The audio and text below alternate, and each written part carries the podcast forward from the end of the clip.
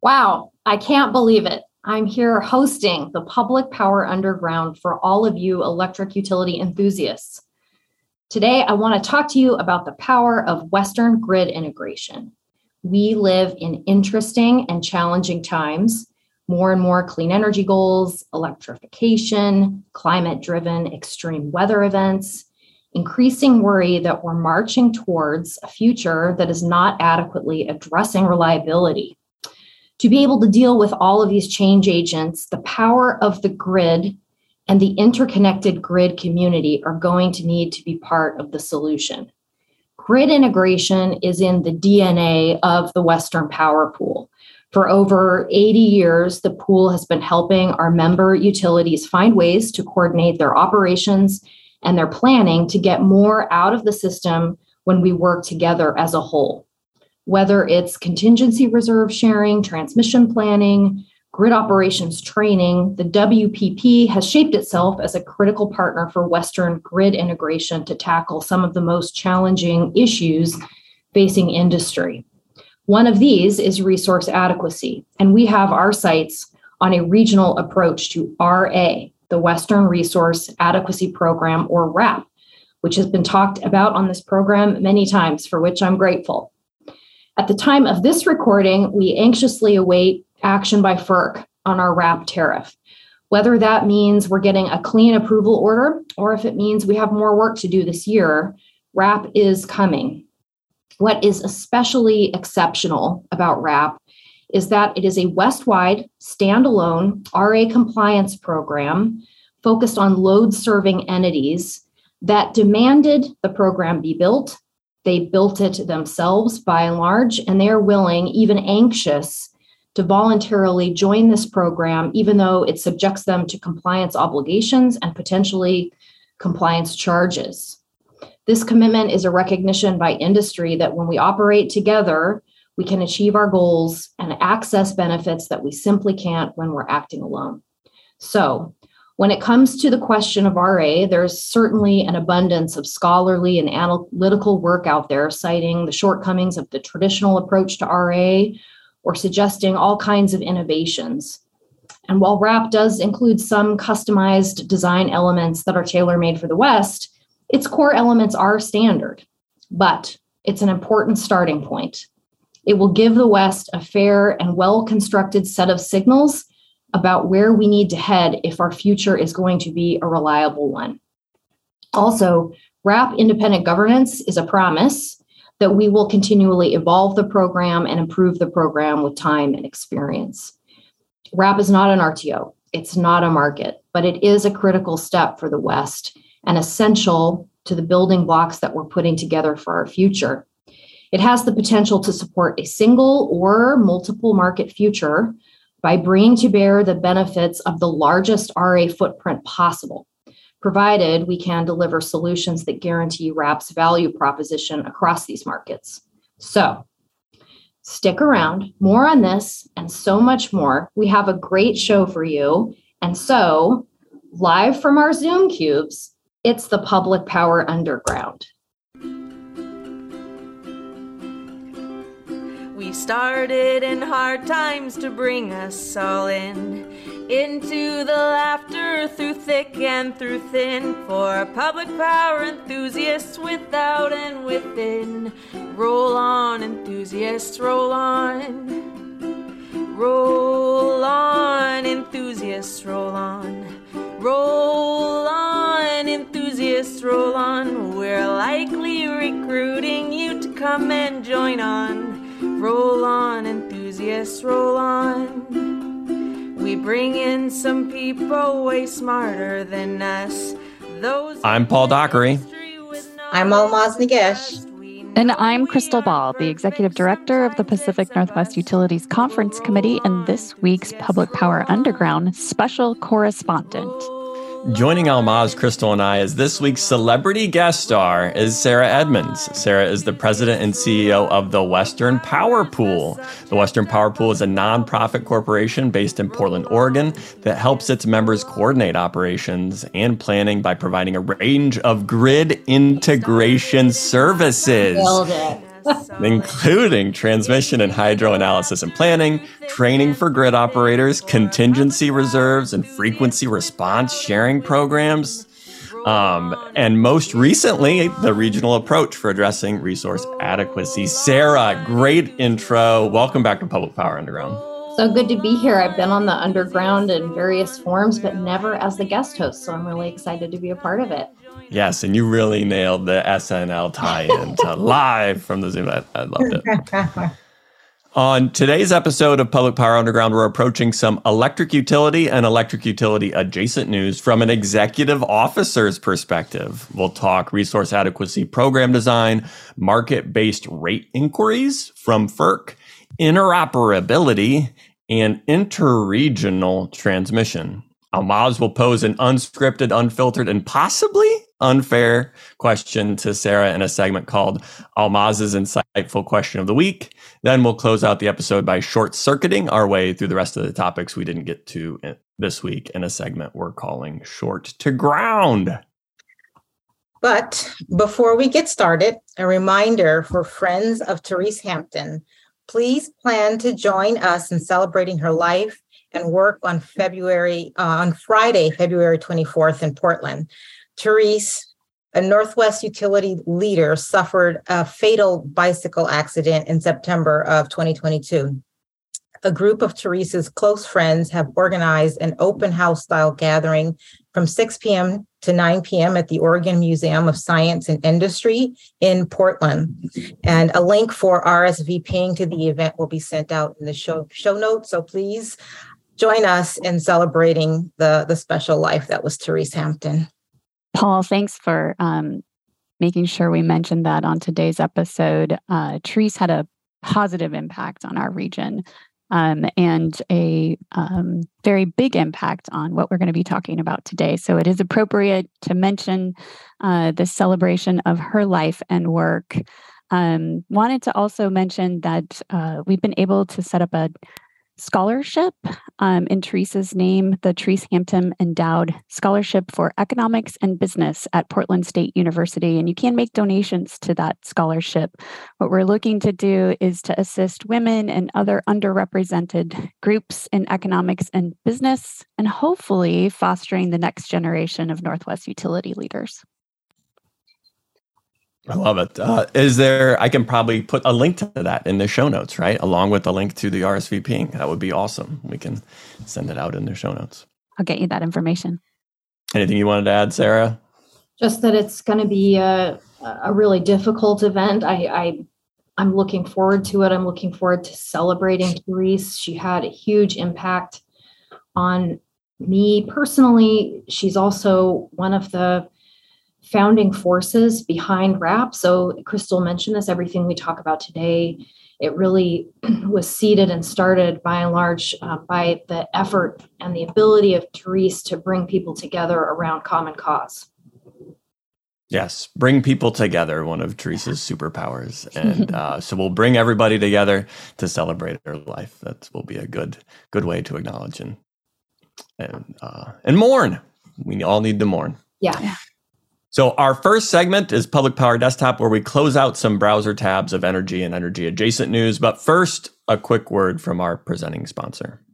The presenting sponsor of Public Power Underground is the Energy Authority. The Energy Authority is a nonprofit company that specializes in portfolio management and prides itself on leading communities through today's energy transformation.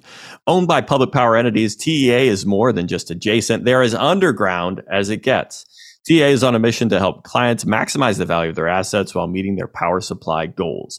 By providing expertise in energy trading, advanced analytics, advisory, and renewable solutions, TEA equips public power utilities with access to state of the art resources and technology systems so they can respond competitively in the changing energy markets. With over 60 other Public power utilities proudly partnering with TEA to tackle their energy future. It's time for you to consider breaking ground too. Let TEA help you navigate the uncertain future of our industry by visiting TEAINC.org to learn more. That's TEAINC.org to learn more today. Okay, Almaz, you've got the first story. Take it away.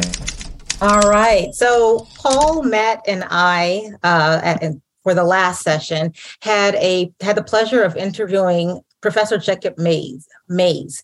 During the discussion, we discussed the industry-led development of a resource adequacy program in the West that was organized by the Western Power Pool and culminated in a tariff filed at FERC for the Western Resource Adequacy Program. Now, we tried to get him to choose between describing the WRAP as a great resource adequacy program or the greatest resource adequacy program, but of course he wasn't having it.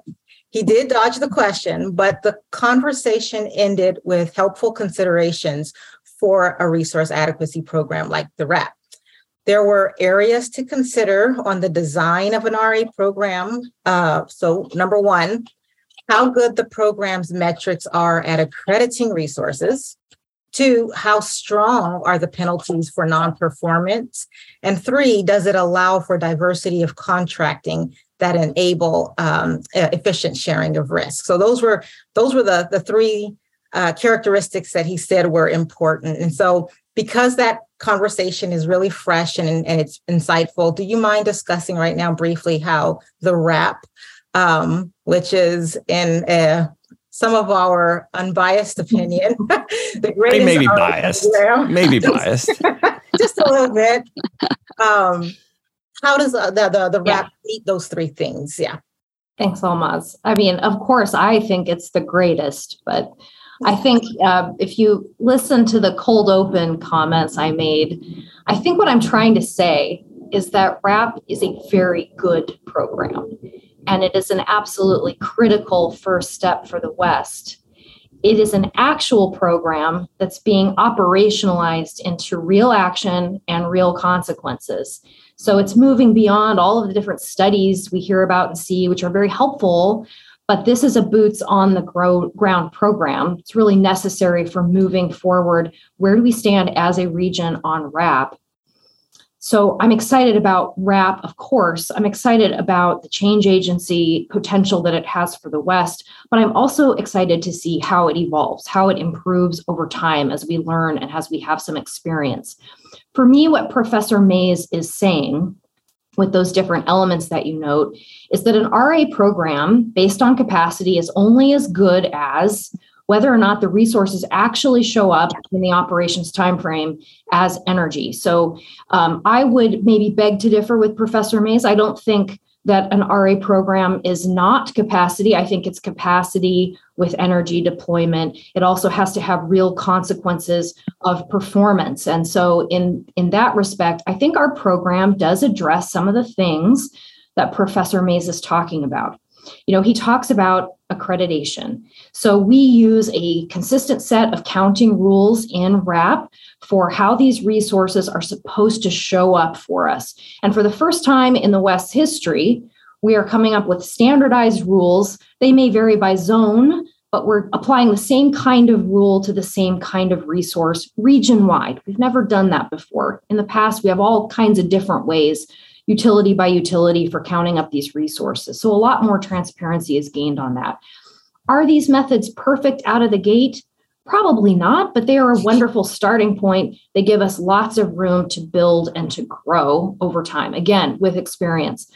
With respect to the financial signals or the, the economic consequences of performance, he called them penalties. I would say our program is largely founded around the idea of sending the right financial or economic signals to incent the correct behavior. So we are not a backstop program. The pool itself is not able to procure or deploy, but we do need to put the right signals in place so that when we're in the planning phase, we have the appropriate compliance charge that would make it a very un- irrational choice for any participant to choose not to fully comply in the forward showing because the cost of new entry times a multiplier at different scales is, is not a rational economic choice and it's been set up on, on purpose so that the right incentive is to comply, to go out there, to build, to procure, to do what we need to do. Um, similarly, in the operations program, there are very large compliance charges if you fail to deploy, if you are required to. So it's index price times mm-hmm. multiple, multiple multipliers. So again, We're trying to send a strong signal that you need to perform, and it's not going to be rational for you to choose to lean on the program. Finally, contracting. We are either a, a build or procure compliance framework. So we have a big space in the program for showing us that you have contracts that meet our rules. We don't have any kind of centralized or consistent contracting terms and conditions. We're leaving those, at least for now, up to the participants to work with their counterparties to provide attestations or whatever the correct documentation is that demonstrate that this contract X or Y is meeting our requirements. So there's flexibility built in there, but there are kind of many similar principles or starting points that Professor Mays talked about with WRAP. So, so you when, you think about those three uh, elements that he described, you you feel like the WRAP is is is hitting all three of those to some extent i think you know i, I think uh, further conversations with professor mays would be great they might be a wonderful source for us to have continuous improvement learning opportunities yeah. for WRAP because i think what he's envisioning is a couple steps beyond where we're at today but again one of my themes today is we don't have a region wide viewpoint on resource adequacy right now. We have many, many, many different views of where we're at and if we're okay.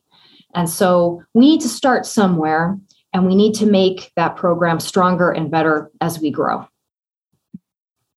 Yeah, I think Professor Mays made this comment that he's built his career around studying niche uh, resource adequacy uh, programs and methodologies. So yeah, I think uh, I think uh, this is right in his wheelhouse, and hopefully uh, we can. can I, I think it's really helpful to continue to kind of investigate, discuss, and think about the way to make improvements in this. Yeah. One, one, one of the areas he talked about, and you mentioned it a little bit, is like this capacity accreditation. Like, sure, like you start with capacity and then you accredit it to get to a resource adequacy metric.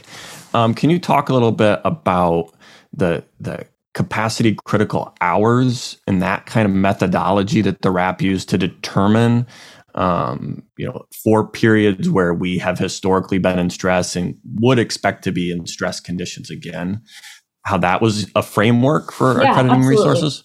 Yeah. So in the intro, I talked about how all, you know, WRAP is standard, it's fairly standard, but there are some areas where we have kind of tailored the design to meet the West, Western topology, Western resources. And one of the things that we that we, when I say we, I really mean all of the participant utilities that built WRAP from the early days of the design, there was a recognition that you know, we're way past peak demand in terms of RA. That that is everyone is fairly acknowledged that's not a fair measure of what we need. We need to add some stressors. We need to understand what net peak is under a variety of scenarios. Our program takes um, a little bit of an innovative approach with the capacity critical hours, which I think of as like a lens for looking at data what we're trying to do with capacity critical hours is there's a number of places in the program where we need to isolate what to measure and how to measure. Capacity critical hours is kind of finding a window of greatest historical challenge on our system. Hmm.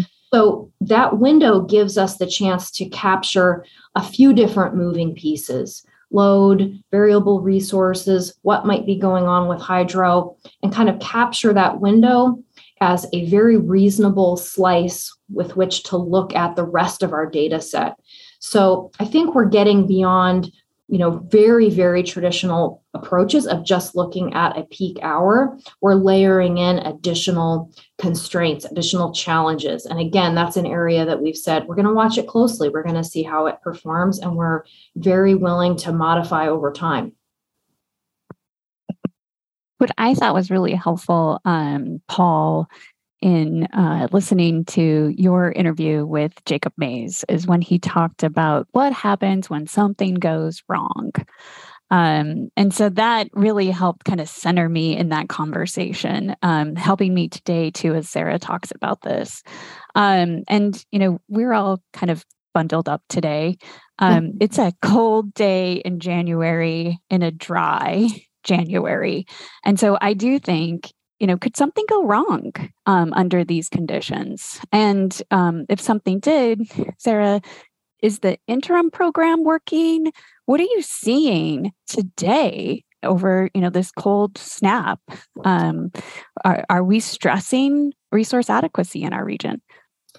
Yeah, we've had the interim program in place for a couple of years now. It, it's it's very low tech. It's basically setting up a way for participants in these early days of WRAP to request help. It's just a different way of asking for help. And many participants have called on it over time. Uh, again, we see these requests, as you know, Crystal, in times of real system stress. So, a really cold day, a really hot day. I think what we see out there is that as a, as a region, and I'm talking broadly about the West, yeah. we're doing okay. We're getting through systems of, you know, periods of great stress on the system. But I would also observe that there hasn't been a lot of coincident stress in all the regions across the West. We've gotten through these periods because one of the other regions, maybe CAISO, maybe Desert Southwest, is doing just a little bit better than we're doing, or vice versa. And so, among this pool of, of participants, and we've got WRAP participants in all of them, somebody is situated in a way that they can help. And that's what WRAP is doing. It's essentially formalizing that framework for how to get assistance from your neighbor. Um, I think that, you know, you mentioned these tough weather events, they're very extraordinary in some cases. WRAP uses a one in 10 year approach. It's again pretty standard. And there has been increasing observation among RA programs and stakeholders really everywhere that maybe one in 10 isn't the right measure anymore. These weather events are described as more like one in 50, one in 80, but they're happening more frequently. So, again, just acknowledging that it's a really important starting point. WRAP essentially puts a framework about around the ability of the region as a whole to help each other, but we need to keep a close eye on the metrics and evolve them because things are changing very rapidly out there in the world. Yeah um, this this idea that we're our our circumstances are changing, like the system's changing, and the events that were extreme are becoming more normal. So one in ten, if you one in ten historic accounting is different than maybe one in ten future accounting. And as you were talking through um, kind of it being a good program and use the way you talk about using capacity critical hours, I would say in my hypothesis in the way I think about Professor Mays's framework, it's almost like the methodology you use for historic capacity critical hours, instead of using the historic, you're basically predicting when that capacity critical hour in the future would be. And that's really the, you can't do that at the beginning, but to think in the framework, like that's what a good program would do. You'd be predicting that when those hours of critical need would be, and you're accrediting resources that you expect would show up during that future period um, is like the way I've thought through the WRAP in terms of what Professor Mays was talking about. Does that make sense? Yeah, it does make sense. And I, again, I think it's an area for future evolution. We yeah. have, you know, we've as every year goes by, we're capturing some extreme weather event because it almost seems like every year we have some crazy winter or super hot summer. And so that's getting captured in the data set as we march forward. But what you're talking about is much more forward looking, uh, an aspirational place to be. Yep. I'm aspirational, Sarah. I like to think about what could so. be. Yeah, that's the goal, right? Yeah. Um, we got more to talk about, including this is a program that uh, Tariff has filed at FERC. So let's get to the next topic and talk a little bit more about that. I think you've got the next one, Crystal. All right. In a November 21st, 2022 letter to the Western Power Pool, the Federal Energy Regulatory Commission requested additional information on the Power Pool's tariff filing to establish the Western Resource Adequacy Program. One area of inquiry from FERC's letter was regarding market based rate authority. Can you unpack the question, the reason for the question, and how the Power Pool responded? I read the letter, but it's great to be able to talk to you about it. Yeah, I appreciate it. It's a great opportunity because I feel like market power, market based rates, it's one of these really weedy areas of precedent. And so it's a really great opportunity. I mentioned in the intro, we are waiting on the edge of our seats for action by FERC. Um, that action, I hope, is just a clean approval order and we're off to the races. Um, it's also possible that they're going to require us to do some more thinking. And if I have to wager, I'd say it would be around the area of the questions that came from FERC itself around does WRAP, how does it work with the Commission's precedent, their rules around market based rate authorizations? So let me lay it out for you. Of course, FERC is concerned with market power because FERC's jurisdiction is making sure that wholesale sales are just and reasonable, that the rates are just and reasonable. And so, to the extent there's the potential or actual market power, market manipulation, you're not going to get rates that are JNR. And so, looking very carefully at this issue is a long part of their precedent. FERC requires sellers to make application to FERC and show through a series of different tests and screens that they lack market power. And if they can do that adequately, they are issued authorizations to trade at a market based rate. So something more than simply their production costs, their cost based rates. And in the West, we have a lot of trading. We have a lot of market based rate authorizations. You have a lot of sellers who are allowed to trade at market based rates with some counterparties and are not allowed to trade at market based rates with others. They must trade at cost based rates because they couldn't pass one or more of the screens that are looking for vertical or horizontal market power, generally focused on does that seller have too much of a share over generation or transmission deliverability? And so our program is essentially relying on the bilateral commercial space to facilitate WRAP. So we are asking parties uh, to hold back capacity for the RA capacity pool based on their forward showings. And if they are a little bit deficit or a little bit surplus, they'll have some obligation to that pool. We are standing there in the middle of all of those determinations and matching up deficient participants in WRAP with surplus participants in WRAP. We do the matchups. We dictate the quantity, the obligation, the counterparties, and the price. This is all pursuant to our WRAP tariff. And we just match everybody up, and everyone goes out and essentially follows our instructions. But in so doing, we may be matching up a deficit entity in WRAP with a surplus entity for whom they do not have market based rate authorization otherwise to trade. And so we have to answer this question. Now, FERC doesn't strictly prohibit parties from trading if they have the potential for market power. They allow, obviously, cost based trading or if there are appropriate mitigations in place.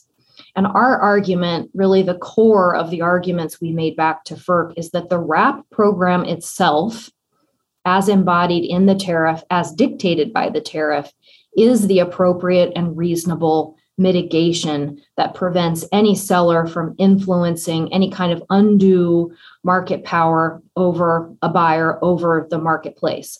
So, again, we've pointed to the tariff, which defines the settlement price. That's not set by any offers being made. There are no offers being made. The offer is really the program itself, the pool that we're creating. We determine based on who's deficit, by how much, and who is surplus at a place where they can trade what the volume, the quantity should be, the price, the obligation. So we've made many strong arguments. Um, obviously, it is my hope that those arguments carry the day. Uh, if that is not the case, I'm very confident that in short order, we will gather together the participants in the program. We will collaborate with stakeholders, come up with a solution, and refile that element of the proposal and work as quickly as we can to get WRAP up and running officially under the tariff. Well, I feel really lucky to get to talk to you about this, especially after reading um, WPP's response uh, to FERC. Uh, you know, it just helps to have this context. Um, but I do feel like that letter was pretty strong on a couple of things. And one is a reminder to FERC that um, the program is intended to be last resort. Yeah. Um, and so, you know, what I understand is um, the settlements based on um, indexes, right? Um, and there's a price for that. Um, and uh, the program designed to encourage participants to procure outside of WRAP. Um, but if something happens, right? If something yep. happens, something bad happens, we've got a whole program for um, you know, uh, just yeah. um, mitigating that market power. Absolutely. And that's a really critical point, Crystal, which is we don't uh, just communicate with particip- participants the day ahead. We're talking to them seven days out. So we have the program operator in place. The program operator is closely watching the real situation on the ground and is letting folks know hey, looks like you're going to be deficit compared to what you said you'd have and what you would need in your forward showing. You look like you may have an issue. That's their heads up to go out and fix this problem. We want that. We want to encourage utilization of traditional trading practices to resolve these issues. The settlement rate, to your point, Crystal, in the program is set intentionally high. It's doing a couple things there. It's obviously incenting these potentially deficient participants to go out into the market and trade with whichever partners they're authorized to trade at, just as they normally would do mm-hmm. in any other circumstance. So the rate is doing that. The rate is also, I think, importantly, you know, we're asking participants in this program to hold back capacity for the pool. Without the wrap, a rational, regulated, overseen utility, if they're looking surplus, their rational choice is to sell that surplus off so that they can return those mm-hmm. proceeds to customers. Mm-hmm. That is right, it is reasonable. But in a world where we're concerned about reliability and where we have WRAP in place, we're creating a new layer, which is to ask participants, hey, I need you to I need you to hold that because someone else in the program may need it. And someday you might need some capacity in this program. And that's the quid pro quo of creating this new pool. But for us to ask that participant to sit on that capacity, we have to make sure the rate is not you know costing them an opportunity cost or otherwise hurting their customers hurting the way they're going to recover their costs. So that is the, the thinking behind it. And you're absolutely right. We're trying to get entities to go out there and fix the problem.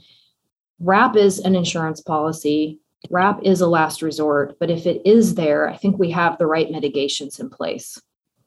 Can I follow up? Um, so, are, in an ideal world, are you saying there there wouldn't be a situation where it makes sense for a utility to rely on the wrap for um, for an emergency? Um, is, did I understand that correctly? What I'm trying to say is that the settlement rate is set intentionally high so that more likely than not, it's going to make sense for that participant to solve their program their problem outside of the program. May not always be the case almost I, I can't predict for sure what's going to happen with energy prices. We certainly have seen volatility. But really the intentional part of this is that wrap sh- was never created to be leaned on. It was created as that last resort. A perfect world i think the perfect world is sometimes we use the program because we need to and because it's there. Uh, we do expect that we will use it. We don't expect we'll use it a lot, but we we know we need it. So, um, if you find that a particular entity or a particular or entities in a particular area are leaning on the on the program more than others, would you say what, what would that tell you about the program, and what would you train change uh, about it? Yeah, I mean, I think one of the spirits that we're approaching the go forward of WRAP once we operationalize it, we're experiencing it day to day, is that spirit of continuous improvement and close evaluation. In the proposal, one of the pieces that we have in there is to bring on an independent evaluator outside of the pool, outside of any participant, someone that can look at how the program performed and make determinations about where we need improvements. And the exact circumstance that you describe, Almaz, might be one of those areas, could be one of those areas where the independent evaluator is raising their hand and saying, We might have a problem here. I think it's also possible that the participants themselves will see the issue maybe sooner than anyone else. And there is a pretty thoughtful governance process, lots and lots of opportunities for concerns and issues to be raised and addressed. Question for you, Sarah. Yeah. Will that independent evaluator report be made public? Yes. As we clarified to FERC, it was never our intention to keep that as We assume that the independent evaluator report will be a very useful tool for the independent board of the pool, for the committee of state representatives, for really all the stakeholder committees um, over the Western Power Pool. Well, I will echo Crystal and say it is wonderful to have you to kind of articulate this. And, and it's wonderful to have Crystal, you, and Almaz here to kind of tease out some of these questions that I had not thought deeply enough about. I appreciate the opportunity. So this is wonderful. Yeah, yeah absolutely. It's obviously a really live issue. Yeah. Uh, you did start talking about operationalizing some of these elements, which is a great segment or segue to our next article, actually. Almaz, why don't you take it away? All right. So the January 3rd issue of Platts Megawatt Daily publication featured an interview with you about the future of the Western Resource Adequacy Program. In the interview, market interoperability was discussed as a key priority for 2023.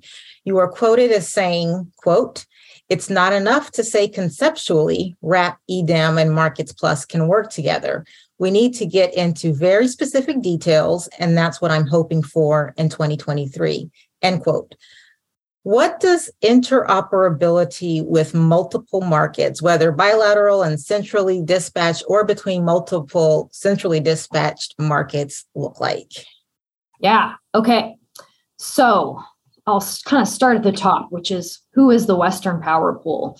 We're a nonprofit member organization. We have a lot of different members that are going to want a lot of different things out of their future energy grid. And just looking across the West, and I don't think this is a secret to anyone, certain camps are already being declared for one market or another. Extended day ahead market with CAISO, Markets Plus with SPP, there's a lot of entities that are maybe leaning one way or another. No final decisions have been made, but it's it's all out there. And so we can see a world where we've got members that are going one direction or another, or maybe they're not choosing a market right away at all. But our job is to figure out how to make WRAP work we started with a set of principles. I'm going to paraphrase them here. Um, the principles are somebody's market sh- choice, whatever it is, shouldn't stop them from being in WRAP. For us, WRAP is the prime objective. Reliability in this grid is what the prize is, and we have our eyes on the prize. So, second principle no matter what market is chosen, the way we make decisions about WRAP matters needs to be respected, which basically means hey, we built this really thoughtful governance structure for WRAP, and we need to find a way to make sure that that's respected. Third, WRAP. The bigger the footprint, the better for diversity benefits. We need to keep in mind the bigger, the better when it comes to diversity benefits. This is also true, I think, for markets, but when WRAP is concerned, we right now have the potential to seize the benefits out of this west wide footprint, and we want to hold on to that. We want to fight for that. WRAP requires participants to invest to hold high quality transmission to support a major portion of their portfolio. So, whatever market is chosen, the market needs to find ways to preserve and protect that high quality supply and delivery priority. And that's probably the area of most um, sort of uh, technical details that we need to get into.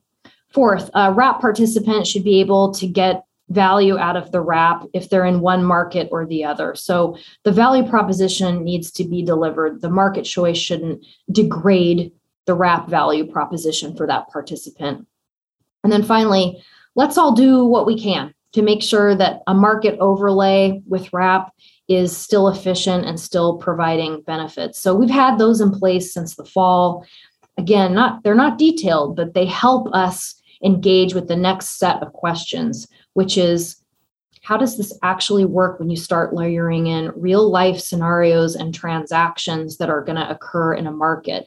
If somebody has a WRAP obligation that needs to be delivered by a bilateral trade, how is that trade going to be treated by one market or another, both uh, day ahead through real time? If an energy deployment is required, what's that going to look like?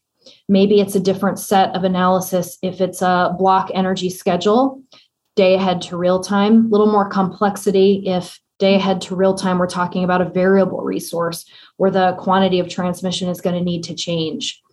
We have been engaging or starting to engage with market operators on these questions and our vision. Our vision is that the Western Power Pool is, is going to be a leader in this conversation, I think, as it should, because we have the best vantage point on what WRAP needs to deliver if we're going to protect its value proposition. And so the idea here is that hopefully Q1 2023, we produce a paper, a paper that would get into transactional level details and get some feedback from both market operators about how, in CAISO's case, their existing rules would or wouldn't meet these principles, how we would adjust so that we can deliver what we need to and similarly with Markets Plus, although there's less detail to work with over there. So yeah. that's more a conversation about how should the rules be designed. But we are really focused on that. It is an important question for a lot of the entities that are considering their market choice. They also want to know what does it mean for WRAP? And again, we're really trying to keep reliability at the fore and keep that the priority issue for the region. So, looking at these questions and getting some answers out there is a huge priority for us this year. Oh, those are great principles, a terrific place to start from. Thank you. I have paraphrased them, but they are out there in on the internets and I can provide a link, Paul, for the show notes. Yeah, that's that'd be a great thing. It seems like there's a lot of complexity though in when going from the principles into how this would function um, within the markets and influencing the, the, market design is ongoing on these day ahead market structures. So influencing those markets to make sure it's it would work.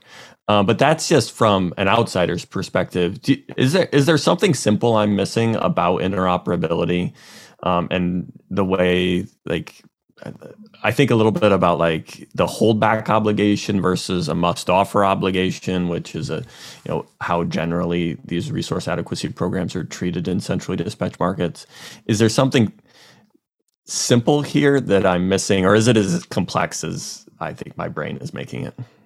I think there are simple parts and complex parts. How's that for an answer? So that's a perfect you know, answer. We don't have WRAP does not have the engine behind it that a market does. So, WRAP, when, when I talked about how we're matching up uh, surplus with deficit and linking up someone's holdback obligation with an energy deployment under the program, we're doing that uh, relying on the existing bilateral trading framework. We don't have a security constrained economic dispatch engine to create a dispatch priority order and get that additional layer of economic benefit potentially out of the RA capacity to energy stack.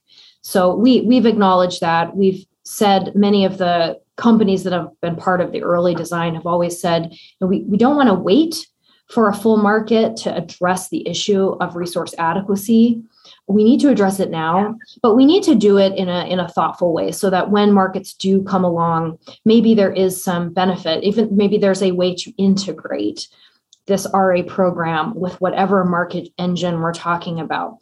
So i think in that sense there's some kind of simple concepts. We don't have that engine but it's still a good thing to do. There's lots of tools in existing markets to honor transactions you know a self schedule is a tool that allows the market to receive the need for this transaction from a to b whatever that looks like um, and to treat it how it needs to treat it. I think you know of course as i mentioned earlier we're asking participants to go out there and to procure specific firm resources supported by a large portion of firm or conditional firm transmission. That's what they need to show us at forward showing to be able to pass their forward showings. That is the bargain that all the WRAP participants are expecting one from the other. So, in the operations program, you can trust it. It's a decent, reliable insurance program because if everyone came to the table making similar commitments, we should be able to get out of it what we put into it. but markets they do various things. They they need to. They're running their optimization engines. They're looking at all the different inputs to the market. They're creating different plans. A lot of things can happen day ahead to real time. So our focus area is what is going to happen to those wrap obligation transactions day ahead to real time? Are they going to come out of the market engine at the same firmness and high quality that they went in? That's what we need to protect for. Yeah yeah well, when I get um, lost in the complexities, I think it's always good to go back to the basics.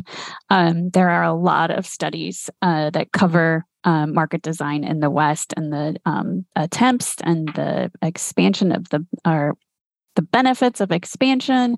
Uh, and the latest is this draft summary report that's been prepared by NREL for the California State Legislature.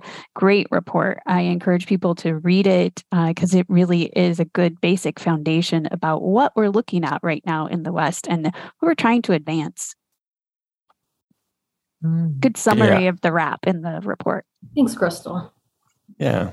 Uh, I haven't read it yet, so please share it, Crystal. I will both read it and share it in the show notes. Good, good. I, I do not to keep on this topic for much longer because I think we've done a great job of covering it, but I do want to talk a little bit about the since this is a program that's been built and thought about for edge cases, right? You only want to use it in the extreme events.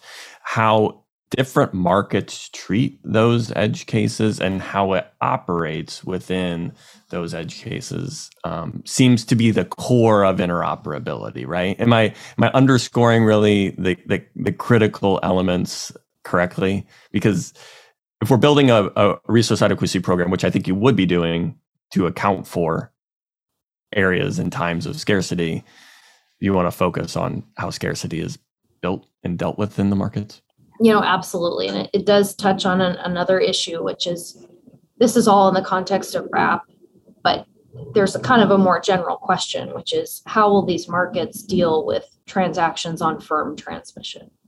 That's just a basic question. In this case, these are wrap transactions. So I think that there's a little bit more weight to the question because it goes to the heart of reliability in the Western Interconnect for the wrap participants. But fundamentally, there's some general questions about firm transmission. How will that be dealt with? Um, how will that be protected again day ahead to real time by the market operators? And you're right when things are scarce and the system is tight these questions become all the more critical. We don't expect wrap transactions to need to flow all the time. This is an edge case program but nevertheless um, got to get to that detail so that we're ready. That's right and one of the benefits of pooling and one of the values is having a big footprint to pool over, which you know what that takes? It takes transmission. You want to talk about some interregional transmission? I'll take it away, Almaz. I think you got the, or actually, Crystal, you've got the next one. Oh, I got the next one. All right. I think you do. I, I, think you do. I do. We'll see. Take it away.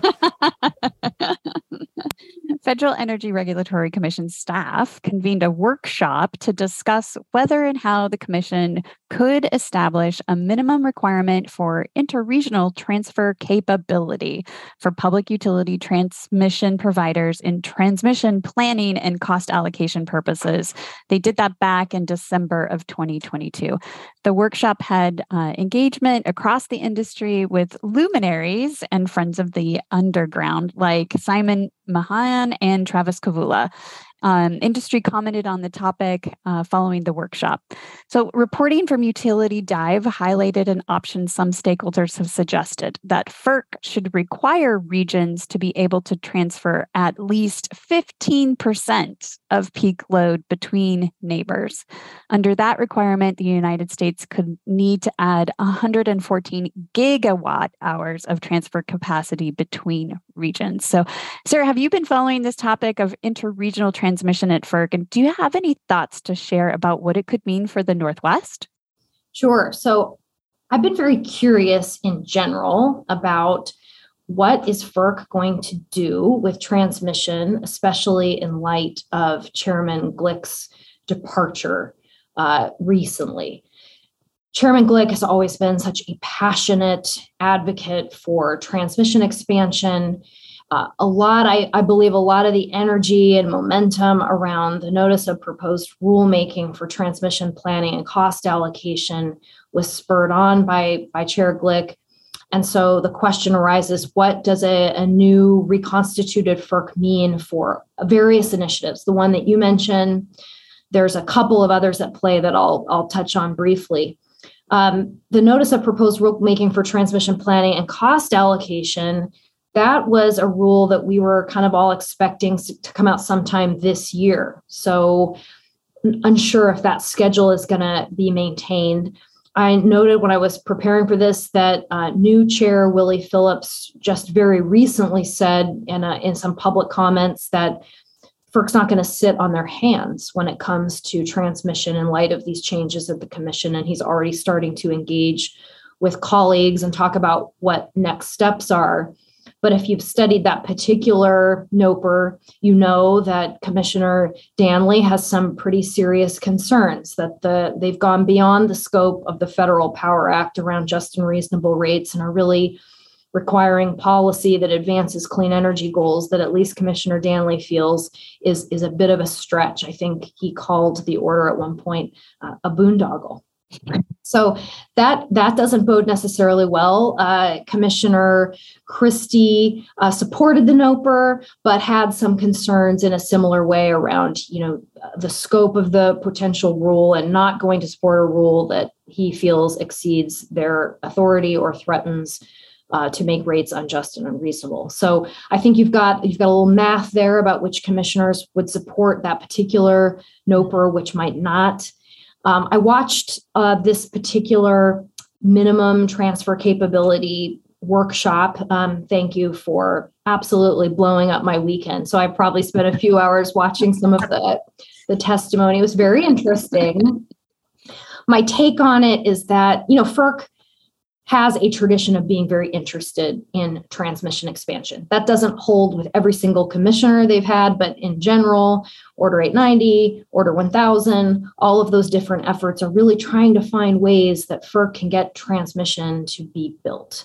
And so in this case, it, it looks like they're trying to find a way potentially in the interregional space. So between planning regions out here in the West, we have a few. Northern Grid, which is uh, facilitated by the Western Power Pool, is one of them.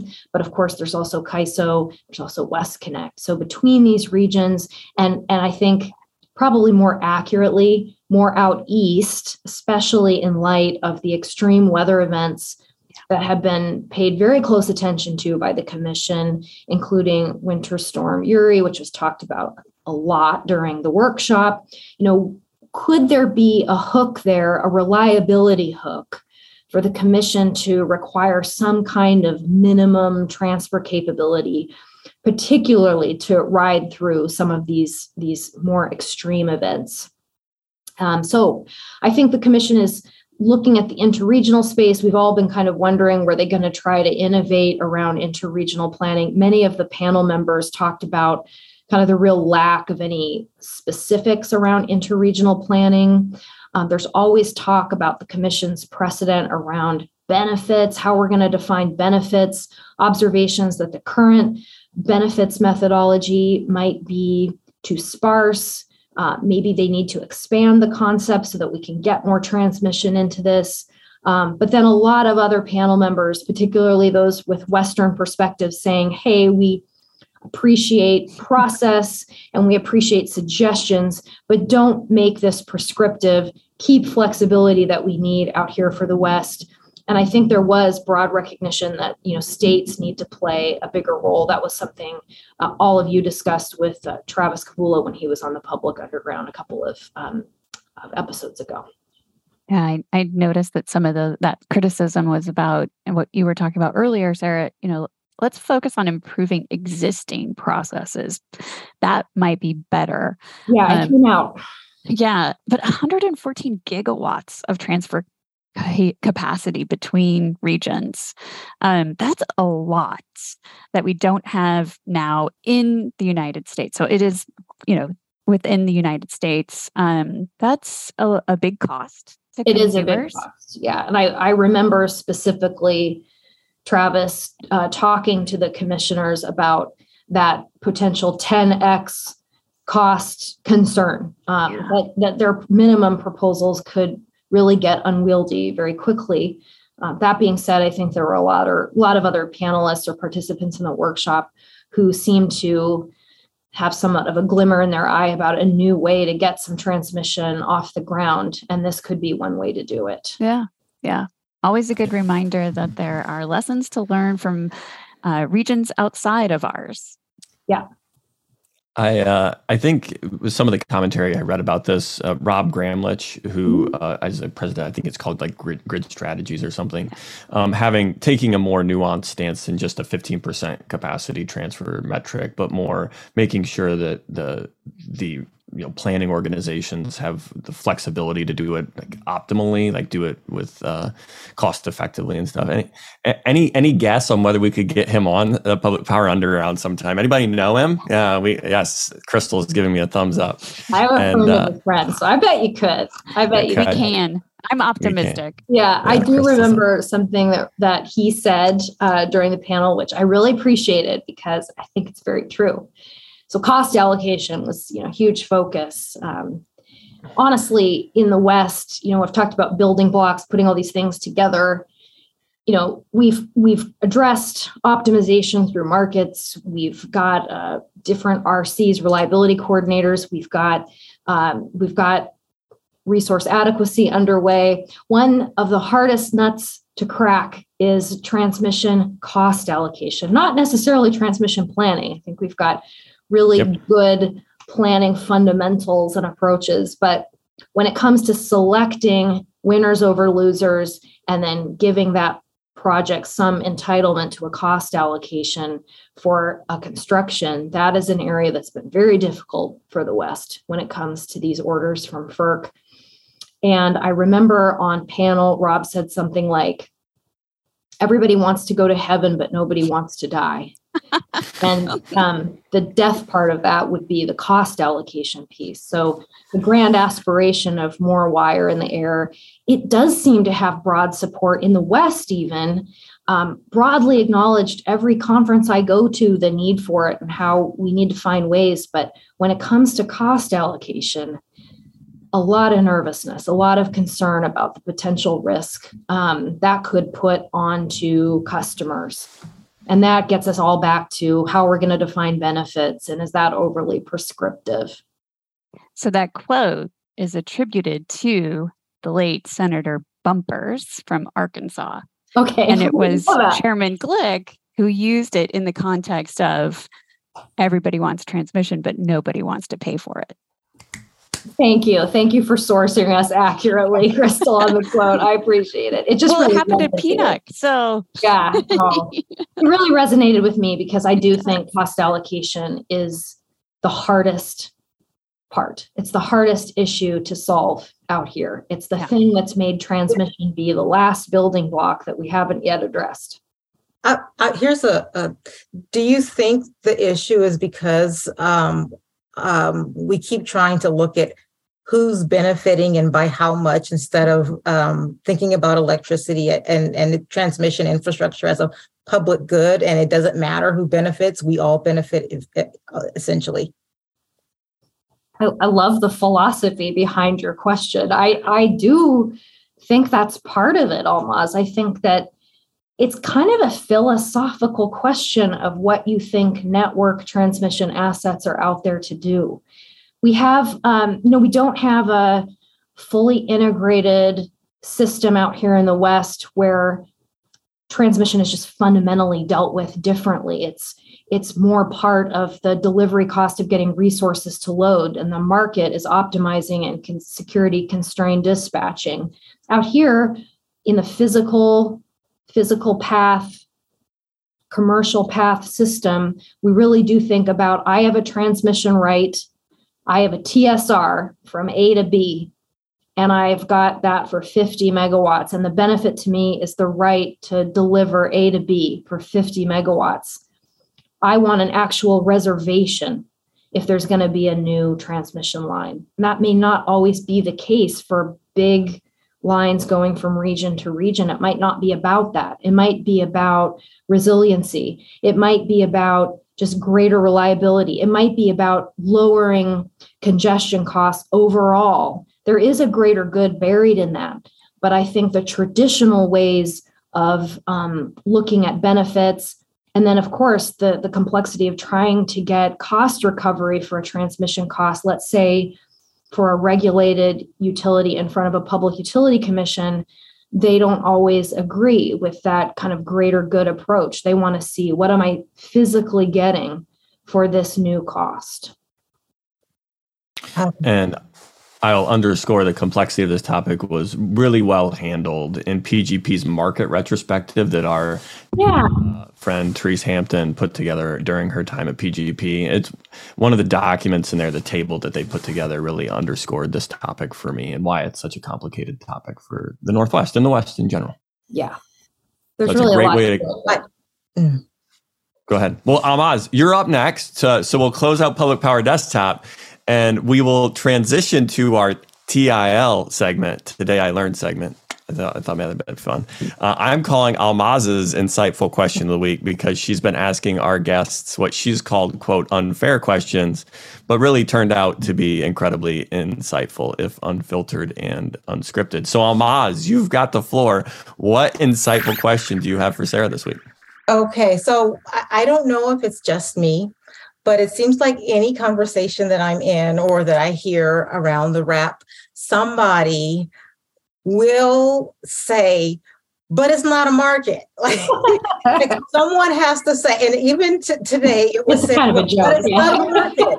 Um, and and so I'm I'm just curious. Do, do you think um, that I know it's not a goal of the WRAP that, but that it could be a consequence of the WRAP that um, an absence an a failure to develop a market in, in the Northwest. And we've got all the other markets, you know, EDAM and Markets Plus and everything that's developing outside of the web, but a market could WRAP um, be enough that no market will develop in the West, uh, in the Northwest.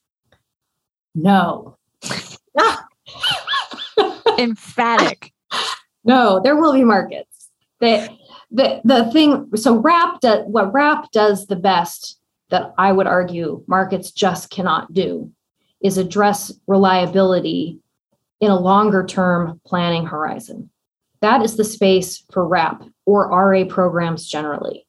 Markets can add enhancements um, starting day ahead and moving to real time. And those are important. And of, of course, those help with reliability, but they are not RA programs.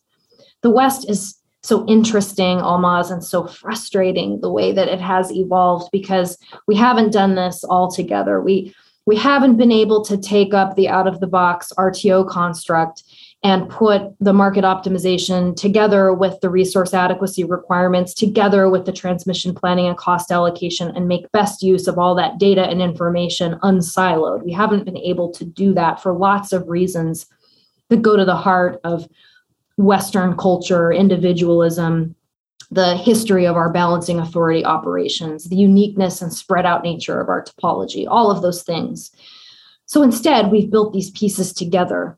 Uh, but I do think that the tide is changing towards a deeper degree of grid integration. We're doing it on a building block basis, this RA piece over here, this market piece over here training, transmission planning, cost allocation, maybe that's yet to come. Maybe that's an evolutionary space. Maybe that's Northern Grid on steroids. I don't know.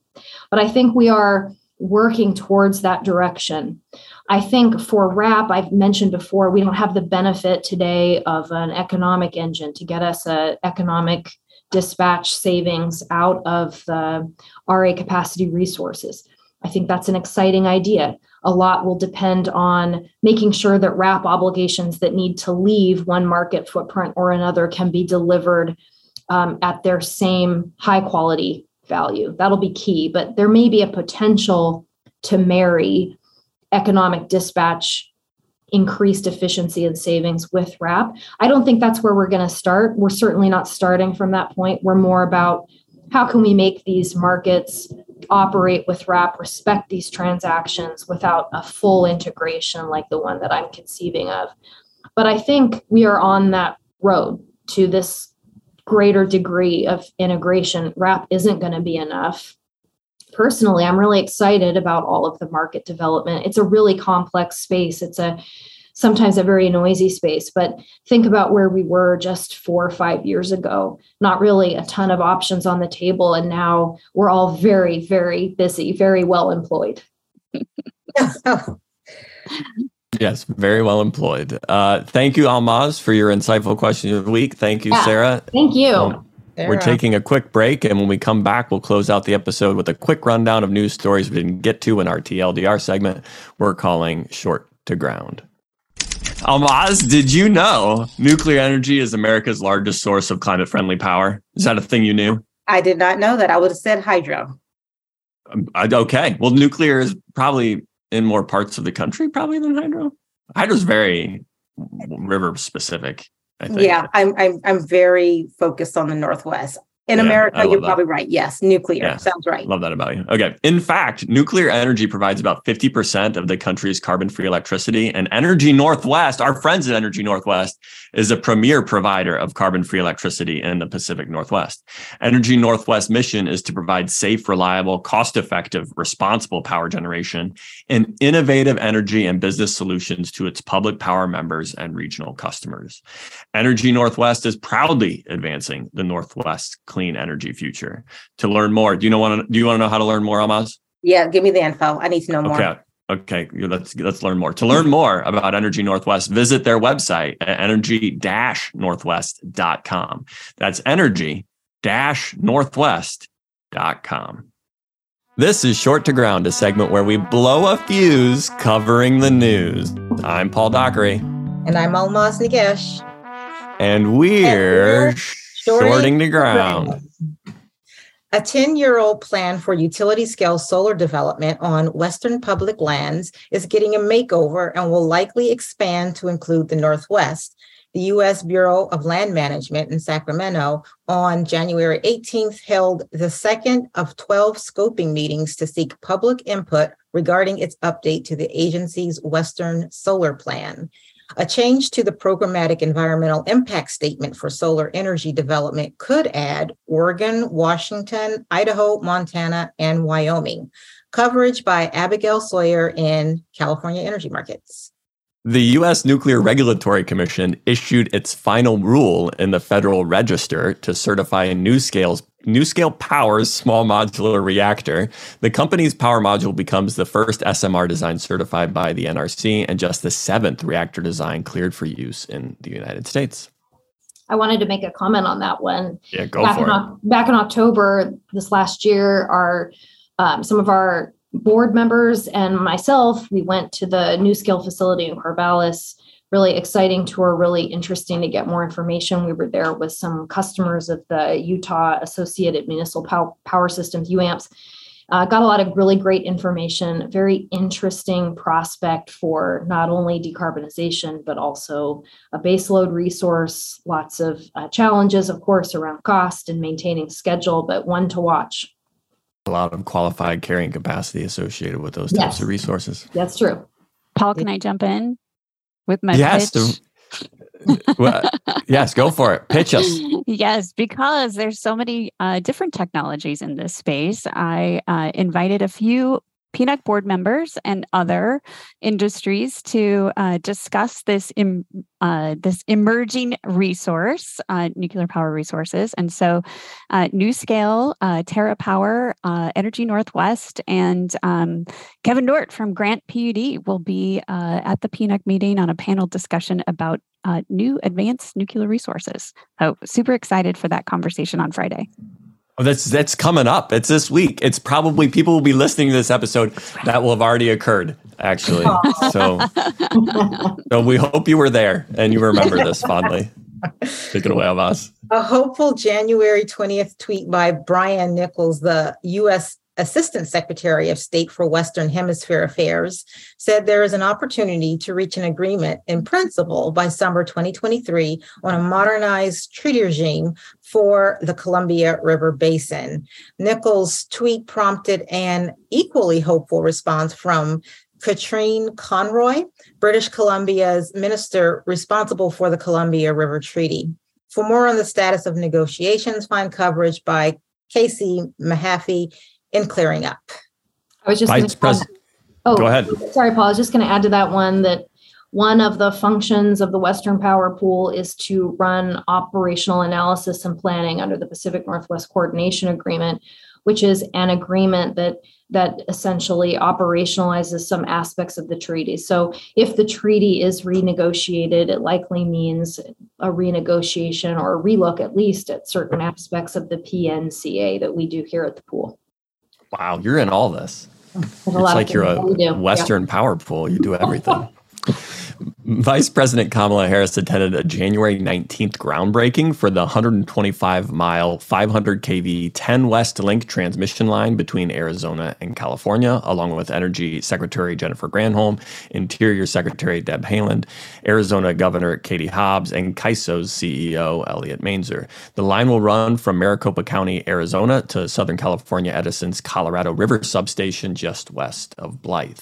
The line will offer 3,200 megawatts of capacity and interconnection capability for future solar projects in Arizona. More coverage and clearing up by Jim DePiso. Paul, I'm so glad you read the names of those dignitaries. Uh, Jennifer Groundholm, Deb Haaland, Katie Hobbs. Oh, and then there's that guy, Elliot Mainzer. I mean, talk about dignitary. We know that guy. yeah, but all those among all those great, remarkable women. Very cool. That's right. That is nice. The U.S. Nuclear Regulatory Commission provided a January 24th notice to Pacific Gas and Electric denying its request that the agency resume its review of a 2009 operating license application for the Diablo Canyon nuclear power plant. The NRC will instead require it to start from scratch with a new one. The decision represents a possible threat to the state's grid reliability if the plan to keep its last operating nuclear genera- generating station open doesn't materialize. For more, find Jason Fordney's coverage in California energy markets. Billions in federal dollars could make the Pacific Northwest a hub for renewable hydrogen. That's a quote. That's the episode title on OPB for a conversation with Ken Dragoon, the Director of Hydrogen Development at Obsidian Renewables, and Rebecca Smith, a Senior Energy Policy an- Analyst at the Oregon Department of Energy from January 20th. They discuss the Department of Energy's $8 billion in funding for hydrogen hubs and the Northwest applicants for the funding.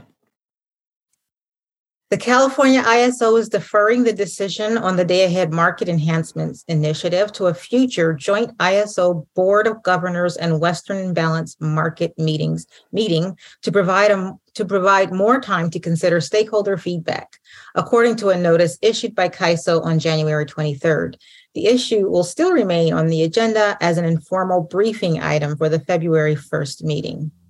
My understanding on that one is that uh, they didn't obtain sufficient stakeholder consensus on some aspects of day ahead market enhancements, otherwise known as DAME.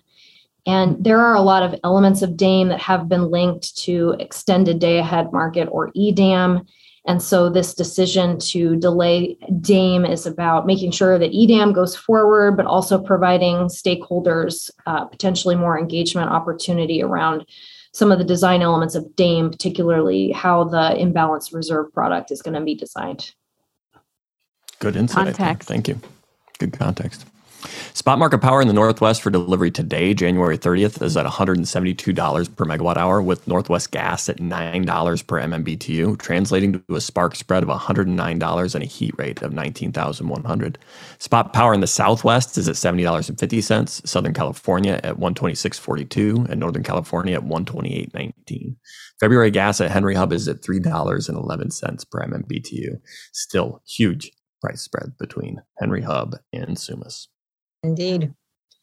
Lastly, checking Northwest water supply forecasts. October through September flows at the Dalles for water year 2023 are currently forecasted to be 77% of normal, and April to December is at 81%. Day ending elevation at Grand Coulee for January 29th was 1,275 feet, a four foot draw over the past week. That's it for our TLDR segment. Thanks to Public Power Underground's production partners at News Data for letting us use their leads. If you want to know more, you can find complete stories in California energy markets and clearing up. Let's close it out. Are ready, ready, Almaz? Let's do it. That's short to ground. Ooh, Any topics in there? Any topics in there we wanted to go a little bit deeper on? You uh, want to cover more, Sarah? That was a lot. I was actually uh, gave me a chance to read up on some stuff I was less familiar with. I'm really interested on what happens with NuScale and how they move forward. So thanks for the opportunity to engage on those. Yeah, it's good topics going. A lot, lot going on in, in power. Uh, Crystal, anything else you wanted to dig a little bit deeper into? Well, Paul, you used to provide like a snow report. Um, so I was thinking about that. Uh, I know, I know, but still, uh, it's pretty. It's a pretty tough seas season in the Northwest uh, for snow. Um, just it hasn't showed up. Yeah, and quite frankly, my kids want a sled, and we haven't gotten any sledding snow. I mean, selfishly, personally, but also professionally, we'd like some snow so we can produce some some actual power in August. That'd be nice. Yeah. Oh, Anything you want to dig into, Almaz? no, I'm good. Okay. That's all we're covering this week. Wonderful job being a celebrity guest star, Sarah. I hope you feel valued and appreciated. I do. Thank you so much for having me. Also, just thank you to the Underground for the coverage on WRAP. You've been a really great place for people to learn more about the program. I appreciate last week's uh, episode touching on a lot of aspects in this one. So maybe your your audience will get a break from WRAP for a minute, but um, we'll be back with any material developments as they occur. There's a lot ahead. There is a lot ahead, uh, and the tariff, whatever happens at FERC with the tariff, will be breaking news. Maybe I can actually schedule like a, a emergency pod when we get breaking news on it. That'd be fun, wouldn't it? Yes, That'd be great. Especially if I want to be on that one. Uh, Crystal, thank you for participating. You always bring preparation and insight. I always enjoy not only your enthusiasm and optimism, but also the the professionalism and insight you bring. So thank you for doing this. I hope you feel valued and appreciated. I do. I do. Good. Uh, Almaz, I uh, every week we do this. I learn something more from you. Thank you for being such a helpful and insightful person. Thank you, Paul. And good to see you, uh, Crystal and Sarah. You too. Oh, this was so fun. was. This was a lot of fun. Public Power Underground is the power industry's premier infotainment program that covers electric utility and electric utility adjacent news from a power department's perspective. You can sign up for an unintrusive newsletter with links to ways to consume this fascinating content at publicpowerunderground.substack.com. Thanks to Pacific Northwest Utilities Conference Committee and our co-star Crystal Ball. PNUC's mission is to bring the power of good ideas together to assist PNUC members in fulfilling their company missions in this ever-changing electric industry. Learn more at pnuc.org. You don't have to be subscribed to NewsData's weekly newsletters to get this podcast, but it sure makes the podcast make a lot more sense. Public Power Underground for electric utility enthusiasts. Public Power Underground, it's work to watch. With knowledge to trust, we know we aren't perfect. Sometimes it's a Public Power Underground is a production of Seattle City Light and News Data. The views expressed here are own and not the official views of Seattle City Light, Tacoma Power, PNUC, News Data, or the organization of the guests also appearing on Public Power Underground. Public Power Underground is an electric utility and electric utility adjacent news from a power department's perspective. This episode was written by Paul Dockery, Almaz Negash, and Crystal Ball, and it's edited and published by the stellar team at Pioneer Utility Resources, led by associate producer Sarah Wooten, with sound mixing by Lucas Smith and video editing by Brendan Delzer. Our theme song, Roll On Enthusiast, was rewritten, performed, and recorded by Aaron Guillory and Ian Bledsoe. That's all for this week. Thanks for tuning in.